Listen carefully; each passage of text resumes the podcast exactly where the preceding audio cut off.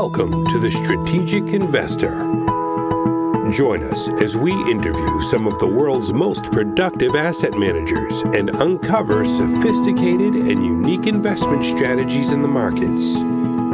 Here is your host, Charlie Wright. Hello and welcome to Strategic Investor Radio where, uh, on OC Talk Radio, where we bring you investment strategies you are not hearing elsewhere.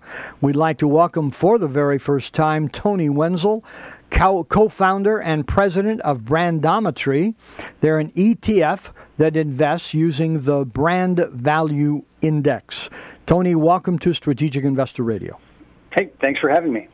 So, Tony, you've got a background in fast growing technology firms. Tell us about that.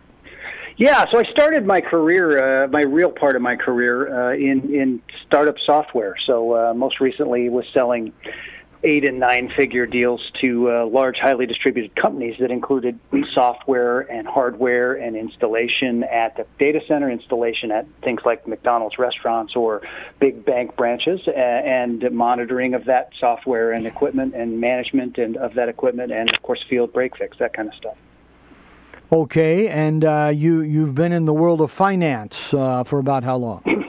Yeah. So I, what happened was, as I, I had been selling these big, massive deals to to banks and, and retailers and highly distributed enterprises, and I uh, hit a lull. There was a point at which every CMO in banking pretty much knew who I was and what I was trying to sell them, and I couldn't move any more products. So I had to find a way to add value to them. So I commissioned a study uh, of what you know what the software and the solution as a whole actually delivered to CMOs and, and to banks and, and to restaurants. In this case, it was mostly banks but uh, and the thrust of that, I hired some folks out of a company called Brand Finance.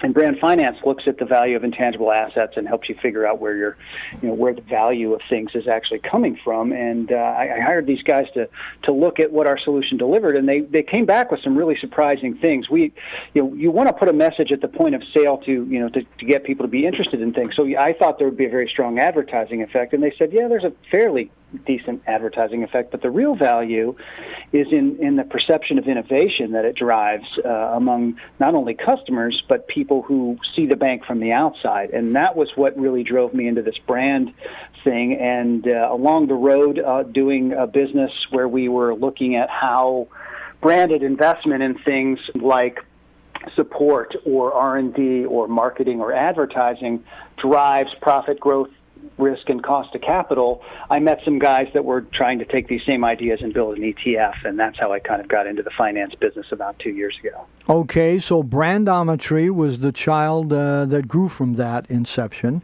So Absolutely. tell us what, what Brandometry is and how it's unique and different. Yeah, so uh, I'm grateful for that question. Um, I would say what what makes brandometry possible is the, the kind of the way the economy has changed, right? So the way companies invest is different. You know, when they get their capital and the way corporate value is generated and measured is, is completely different than it was a while back. So about as an organization, we're all about undervalued, strong brands. So we get there in a way that I don't think any other research company does. Uh, our this whole background in intangible assets, 87% of the value of the S&P resides in intangible assets, as I understand it, and, and this, this is from a lot of different experts. Uh, but in, in 1975, only about 17% of the value of the S&P resided in. It was mostly tangible in those days. So intangibles are unique because they're called non-rival, right? You can't use them uh, at the same time. So, for example, if I have a tractor and I build a tractor and that's my product, only one person can use that tractor at a time. But if I build software, a million people can use the same browser at the same time. So, there are also sunk costs. You can't really get a loan for doing software development. They spill over very well, so someone can steal them from you very well because it's an idea. They scale really well and they uh, are very synergistic. So an intangible asset works really well with other intangible assets. If you see what Apple did with the MP3 player and with compact design and mini discs and that kind of, they kind of came up with some pretty cool ideas. Anyway, I hope I answered your question. Sorry about that. Okay. Well, let's uh, Tony, let's bring this uh, down to the the very basic level here. So this yep. is an index, and it consists of what kinds of companies? Yeah, so these are all large cap U.S. equities. Um, you'll know the names of pretty much every every single one of them. There's maybe one that uh, some people don't know the name of, and that would be General Dynamics. And I think most people, even investors, intelligent investors, would probably know most of them. Yeah. Okay, and so how do they qualify to be in the index?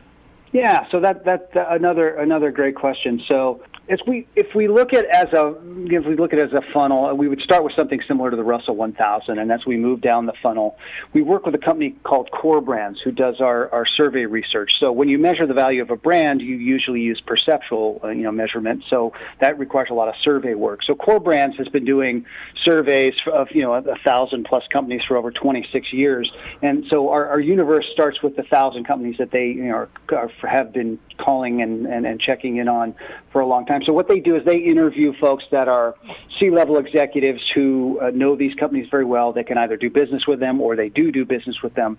So to be eligible for the index as we move farther down the funnel, you got to be U.S. companies or ADRs. You have to have a market cap of over a billion dollars and positive return on invested capital. But in terms of the core brands piece, they have a score system and they ask three kinds of questions, right? The first question is, what do you think of the management team, right? And it's a bunch of questions around how strong the management team. The second set of questions is, how strong is the reputation of this organization, the brand itself? And then, would you invest in this company as a sophisticated investor? Would you invest? So we're basically asking experts for their opinion on this, and they come up with a score, and that score runs from one to a hundred to qualify for the brand power index uh, and, the, and, for the uh, brand index, you got to you got to have a score of 60 or higher. Okay, and there are about how many companies in the index at any given time? So, about 50 companies. So uh, the, the way it works is the, we're we're looking uh, at, at, uh, we're looking at the spreads between this year's brand strength and last year's brand brand strength as a numerator, and this year's stock price and last year's stock price as a denominator, and we're looking, we normalize that volatility, and we're looking for the spreads between those, and we'll take the 50 companies with the best spreads between those two uh, between those two measures. That makes us basically a reversion to mean kind of uh, solution.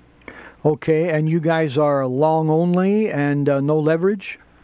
No leverage. Yep, long only. We rebalance once a year. Uh, yeah, so uh, we're, we're, looking for year-over-year change, and uh, I think it's important to know that we're also equal weight. Okay, you're equal weight among the 50 or so.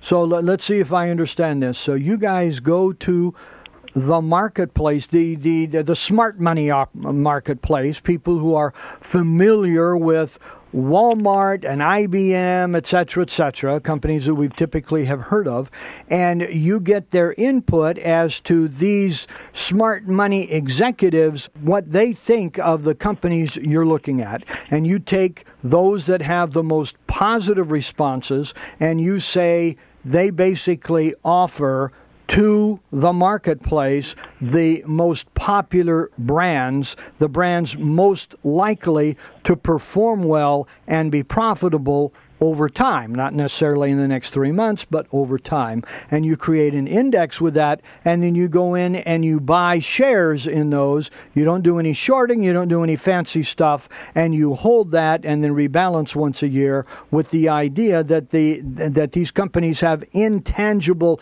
value in their name and their mode of operations. Uh, is That's that basically it? Yep, that's the thrust of it. We're looking for strong, undervalued brands. So you will see companies like Apple or Bristol Myers or Facebook or Intel or uh, Kraft, uh, you know, Nike uh, companies, and we'll look at them. We interestingly, from time to time, we'll have some graphs that say that'll show you where the gains came over time. So I remember we had a, a, slide in one of our decks that showed Nike and Microsoft and Tiffany and, and, and, a couple others. But the thrust of it was Nike was a great one for us to own. Tiffany was a great one for us to own, but what we we didn't do well on Microsoft. So at certain times, it just didn't grow in the way we thought it would, uh, based on the uh, uh based on the index. Yeah, that, well, that was years ago. You know, yep. It's done okay in the past couple of years here. So, no, um, well. so to to understand this, you don't use any fundamental analysis whether or not they pay a dividend. Is that dividend growing? Are their earnings growing, etc. You don't look at any of that stuff. No, so it, again, it's the brand strength score change over the uh, over the stock price score change. So we're not looking at uh, at fundamentals or factors uh, in, in in a sense. So we're really taking expert opinion and saying, hey, what do you think of how strong these companies are? And based on that strength, we're we're, we're presuming that there's going to be a re- reversion to the mean uh, of their of their stock price. Okay. But if there's a reversion to the mean, how are you able to take advantage of that if you're long only? So we, we rebalance once a year. So we're going to get different sector exposure and different uh, constituents. We roll over about 40% a year. So uh, and historically, we've done pretty well against the S and P. Historically, you know, we've we've we've, uh, we've beaten the S and P with with higher dividends and, and lower volatility. Okay, well, that's very interesting. So you don't try to time different sectors or companies' improvement. You just rec- or higher prices. You just recognize that that reversion to the mean is going to be a natural process, and so by rebalancing, you're looking to take advantage of that. Yeah, that's when we can get to capture the upside. I think a lot for a lot of these companies, and it's interesting. Uh, a lot of people will say, you know, is that is this something bad will happen with a company's brand, and we'll you know, everyone will say, well, this is not necessarily a good thing, but you know, for us, it's kind of like, hmm, maybe that's a buying opportunity. Yeah, so for example, uh, companies that we have seen of certainly GE, uh, Boeing in the past two weeks, and uh, Wells Fargo, Okay, uh, you know, with all of the negative news there about them, etc. Uh, are you guys typically able to foresee some of those things because of the input from these surveys, or typically not? It's a great question, and we asked this question about uh, a company in our uh, in our index recently, and that, that company was Kraft Heinz. Yeah, uh, we're trying to say, well, why didn't we? Why weren't we able to figure out? That uh, you know these guys were trying to hold the line on pricing and that it was not working and the vendors were upset.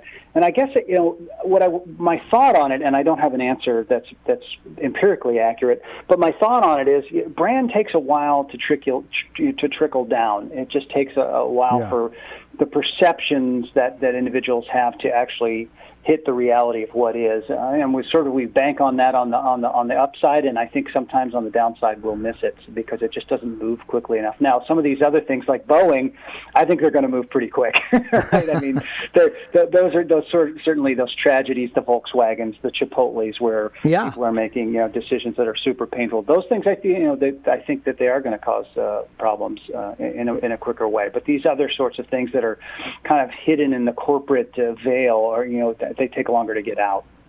So, what misperceptions about what you guys are doing do you find is is fairly prevalent among investors and advisors?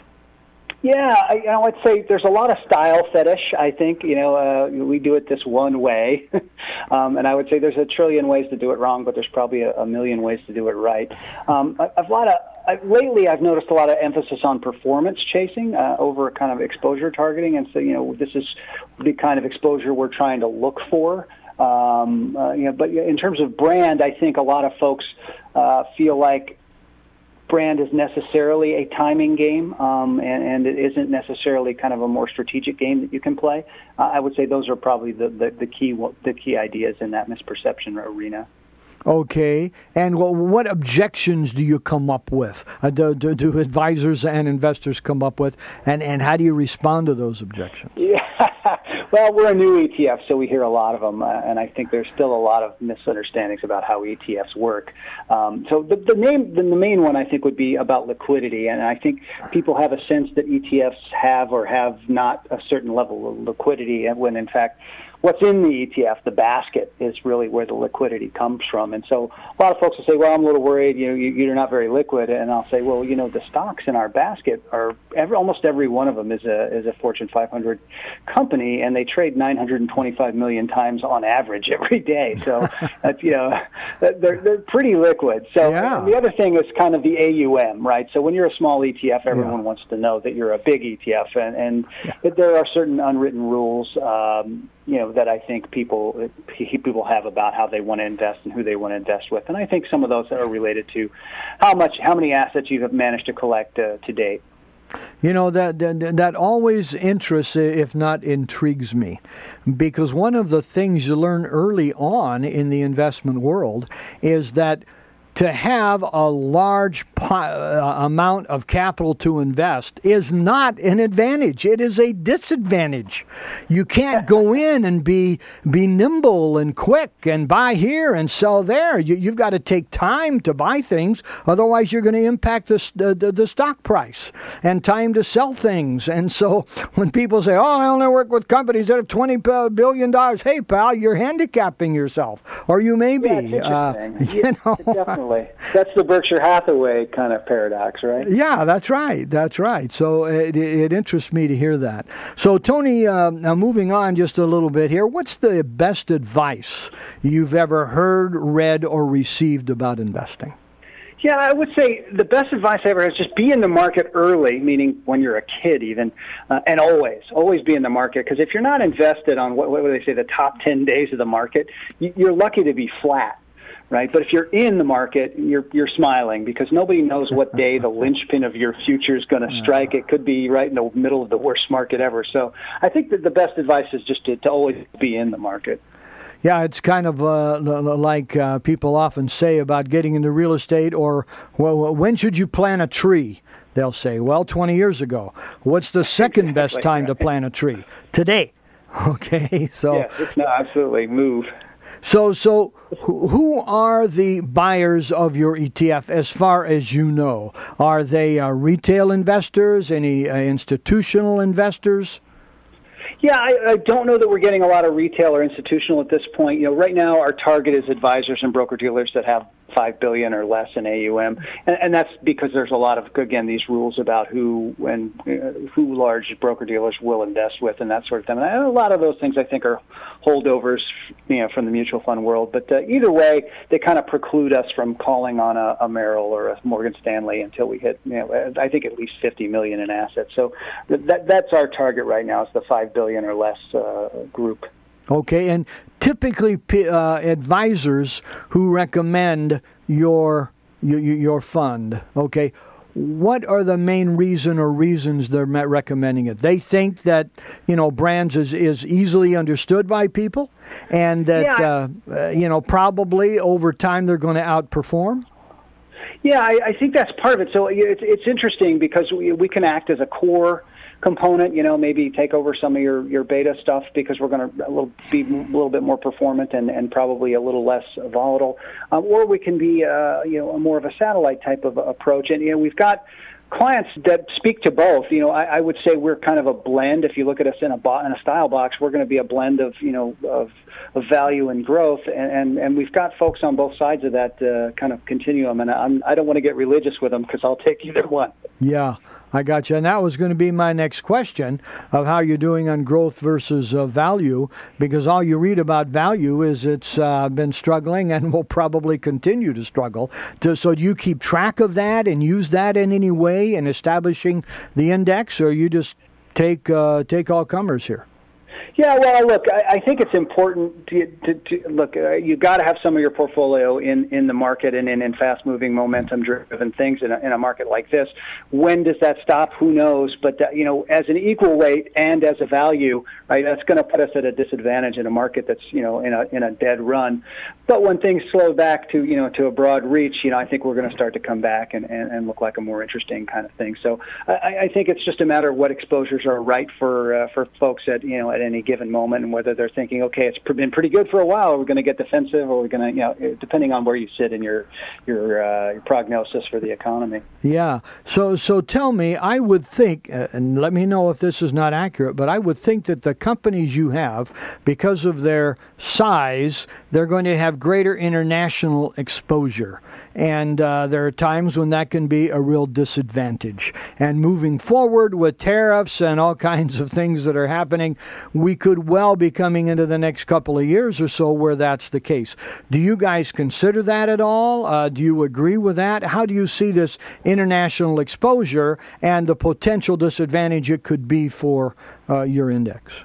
Yeah, it's this particularly you know this currency kind of situation, and you know uh, th- what's going on in, in with with this China becoming so big, and uh, you know and and the disrespect they seem to have for intellectual property and tangible assets yeah. generally. So it is something we worry about. I, I we haven't we don't have a uh, you know a, a, strategy really for manipulating currencies to our advantage yet, but uh, we we're thinking about it all the time. But yeah, I think you, you're you're onto something. I would totally agree with you. I think that this is an important thing to consider. You know, if you're putting together a portfolio, is you know if you know how does a Schmuckers or a Sherwin Williams uh, you know you know, compare to maybe someone like a Microsoft or a Morgan Stanley or you know, or a Kellogg or an IBM, who's going to have a little bit different sort of exposure. So here's another question we like to ask all of our guests here, Tony. What keeps you awake at night? Yeah, it's funny you hit on it in the last question, and I think I think about what Thucydides would have had to say about the U.S. and China, right? I mean, so, for those who don't know, Thucydides was uh, he was an Athenian general, and he's credited with the, the Pericles funeral oration. So maybe if you remember that from college, but he, he had. No, I, I, was out of college by then. That's right, in 400 BC. but he, he had a journal of the Peloponnese War between Sparta and Athens in the fifth century, and, and this idea of the Thucydides trap is that the declining power, let's just say that's the United States, has to push. There's a momentum for war against the rising power, which you know in this case, let's just say it's China. You know, and I worry about that momentum and what it means for my kids, and I worry, you know, what the Chinese imperialism and hegemony looks like, uh, and I wonder what that means for freedom for the world because I, I feel like they have a, uh, you know a different vision of where they fit in the in the global structure. Um, I also worry about the levels of debt that, that the government has and that companies have and households have, and you know I ask myself what time at what point can we not afford to pay our debt? And, and I think, you know, in terms of this industry, the ETF industry in general, I, I worry that the industry is really sharpening the knife that's going to cut its throat by lowering fees all the time these companies can play the stock lending game in a market like this, but what happens when the economy goes bear? Yeah. You know, can, can, you know, should we be worried about big companies again because they're, they're basically taking away their own their own income, and I don't hear a lot of clamor for, hey, please lower my fees another forty bips.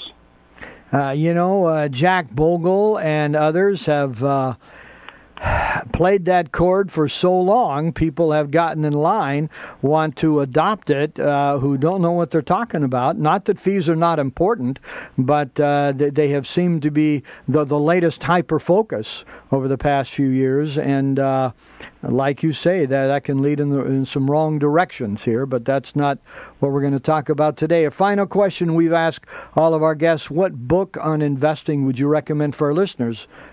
Hmm, interesting. I, I know it'll sound odd, but I like Business Inve- Adventures by John Brooks. I don't know if that's a book you're familiar with. I'm uh, not. I'm not.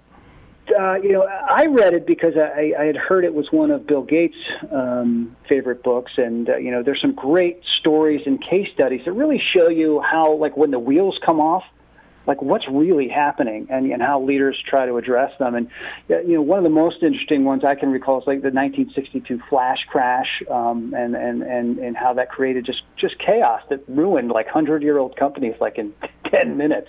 Um, and it's just fascinating to get, dig into those. That they talk a little bit about. Uh, I remember Piggly Wiggly. Uh, this guy was people were specking on. He went after them and ended up almost bankrupting himself. And Xerox created the copy machine, and then felt like they were on top of the world. And then the, everyone seemed to catch up while they weren't looking. And yeah, you know, just uh, lessons from Bretton Woods, and just really interesting, really interesting uh, stories told from the inside. Um, you know, in a, in a way that you kind of go, oh wow, if you, there's a lot of drama in them, and you could feel the stress these people were uh, feeling and and what it really you know what it was like to be there. Hey, well, Tony, thank you very much. No one has recommended that. So again, the title and the author again, quickly. Uh, Adventures in Business, and the author is John Brooks. Okay, B R O O K S. That's right. Okay, thank you very much for that. And to add a little tag to that, uh, based upon what you said, uh, you're concerned about keeping you awake at night. Anything that David Stockman says, writes, or thinks about, uh, you and he would be uh, band of brothers here, and that oh, debt uh, involved. He's kindred soul out there. yeah, that's right. He, and uh, he was, of course, uh, I think the budget director for Ronald Reagan was much younger then. Obviously, was a uh, went to that from U.S. Uh, Congress, but uh, he's been singing that tune for some time. I read his 750-page book. I don't know, seven or eight years ago, probably, and he's still singing that tune on YouTube and the like. But at some point it's going to come home to roost. And no question about it, debt is not something we can continue to ignore. But again, uh, they're not listening to you and me on that. So no, no, I, I whether they're Democrats or Republicans, they, they they spend, spend, spend. So for those who would like to know more about brandometry, or you and your nine-year-old twins, or anything like that, where would they go? Sure. We're at www.brandometry.net, uh, B R A N D O M E T R Y. Uh, so uh, that's probably one of the great places. We, we have a fairly decent uh, bunch of uh, videos on YouTube, uh, and you could look us up on YouTube. And uh, yeah, we, we, we, our Twitter hashtag that we use a lot is uh, hashtag brand value matters. Okay. So, final words for our listeners here, Tony. I would say if intangible assets were an asset class, it would be the biggest one in the world and brand is the biggest slice of that intangible asset uh, pie. So we're trying to find a way to invest in it. So uh, you know, brand value matters, and you know we're all about undervalued, strong brands. That's what I would say. Uh, you know, Tony, uh, we've got to congratulate you. ETFs are, uh, you know, very uh, about a decade, uh, about a century old now, and there are thousands of them, and there are next to none that are unique. And we've got to hand it to you guys for uh, coming up with a unique way to approach uh, the marketplace. And uh, you guys have done it. And it all sounds, uh, you know, reasonable. So our best wishes to you and to brandometry.net in uh, continuing to be successful and effectively uh, impacting people positively people's financial life. So thank you very much for being with us here today, Tony. I'm super grateful. Thank you. Again, we've been talking with Tony Wenzel, co-founder and president of Brandometry.net. You've been listening to Strategic Investor Radio on OC Talk Radio, where we bring you investment strategies you are not hearing elsewhere. And uh, you can contact us at info at strategicinvestorradio.com and go to our website to hear podcasts of all of our interviews and shows, strategicinvestorradio.com. I'm Charlie Wright, wishing you an enjoyable week and productive investing. Strategic Investor Radio is a production of OC Talk Radio and is provided for educational purposes only. Content of this program and the views of the guests should not be considered as recommendations by OC Talk Radio or investment advice from the host Charlie Wright or any other entity attached to this production. Investors should always consult qualified financial, investment, tax, or legal professionals prior to investing.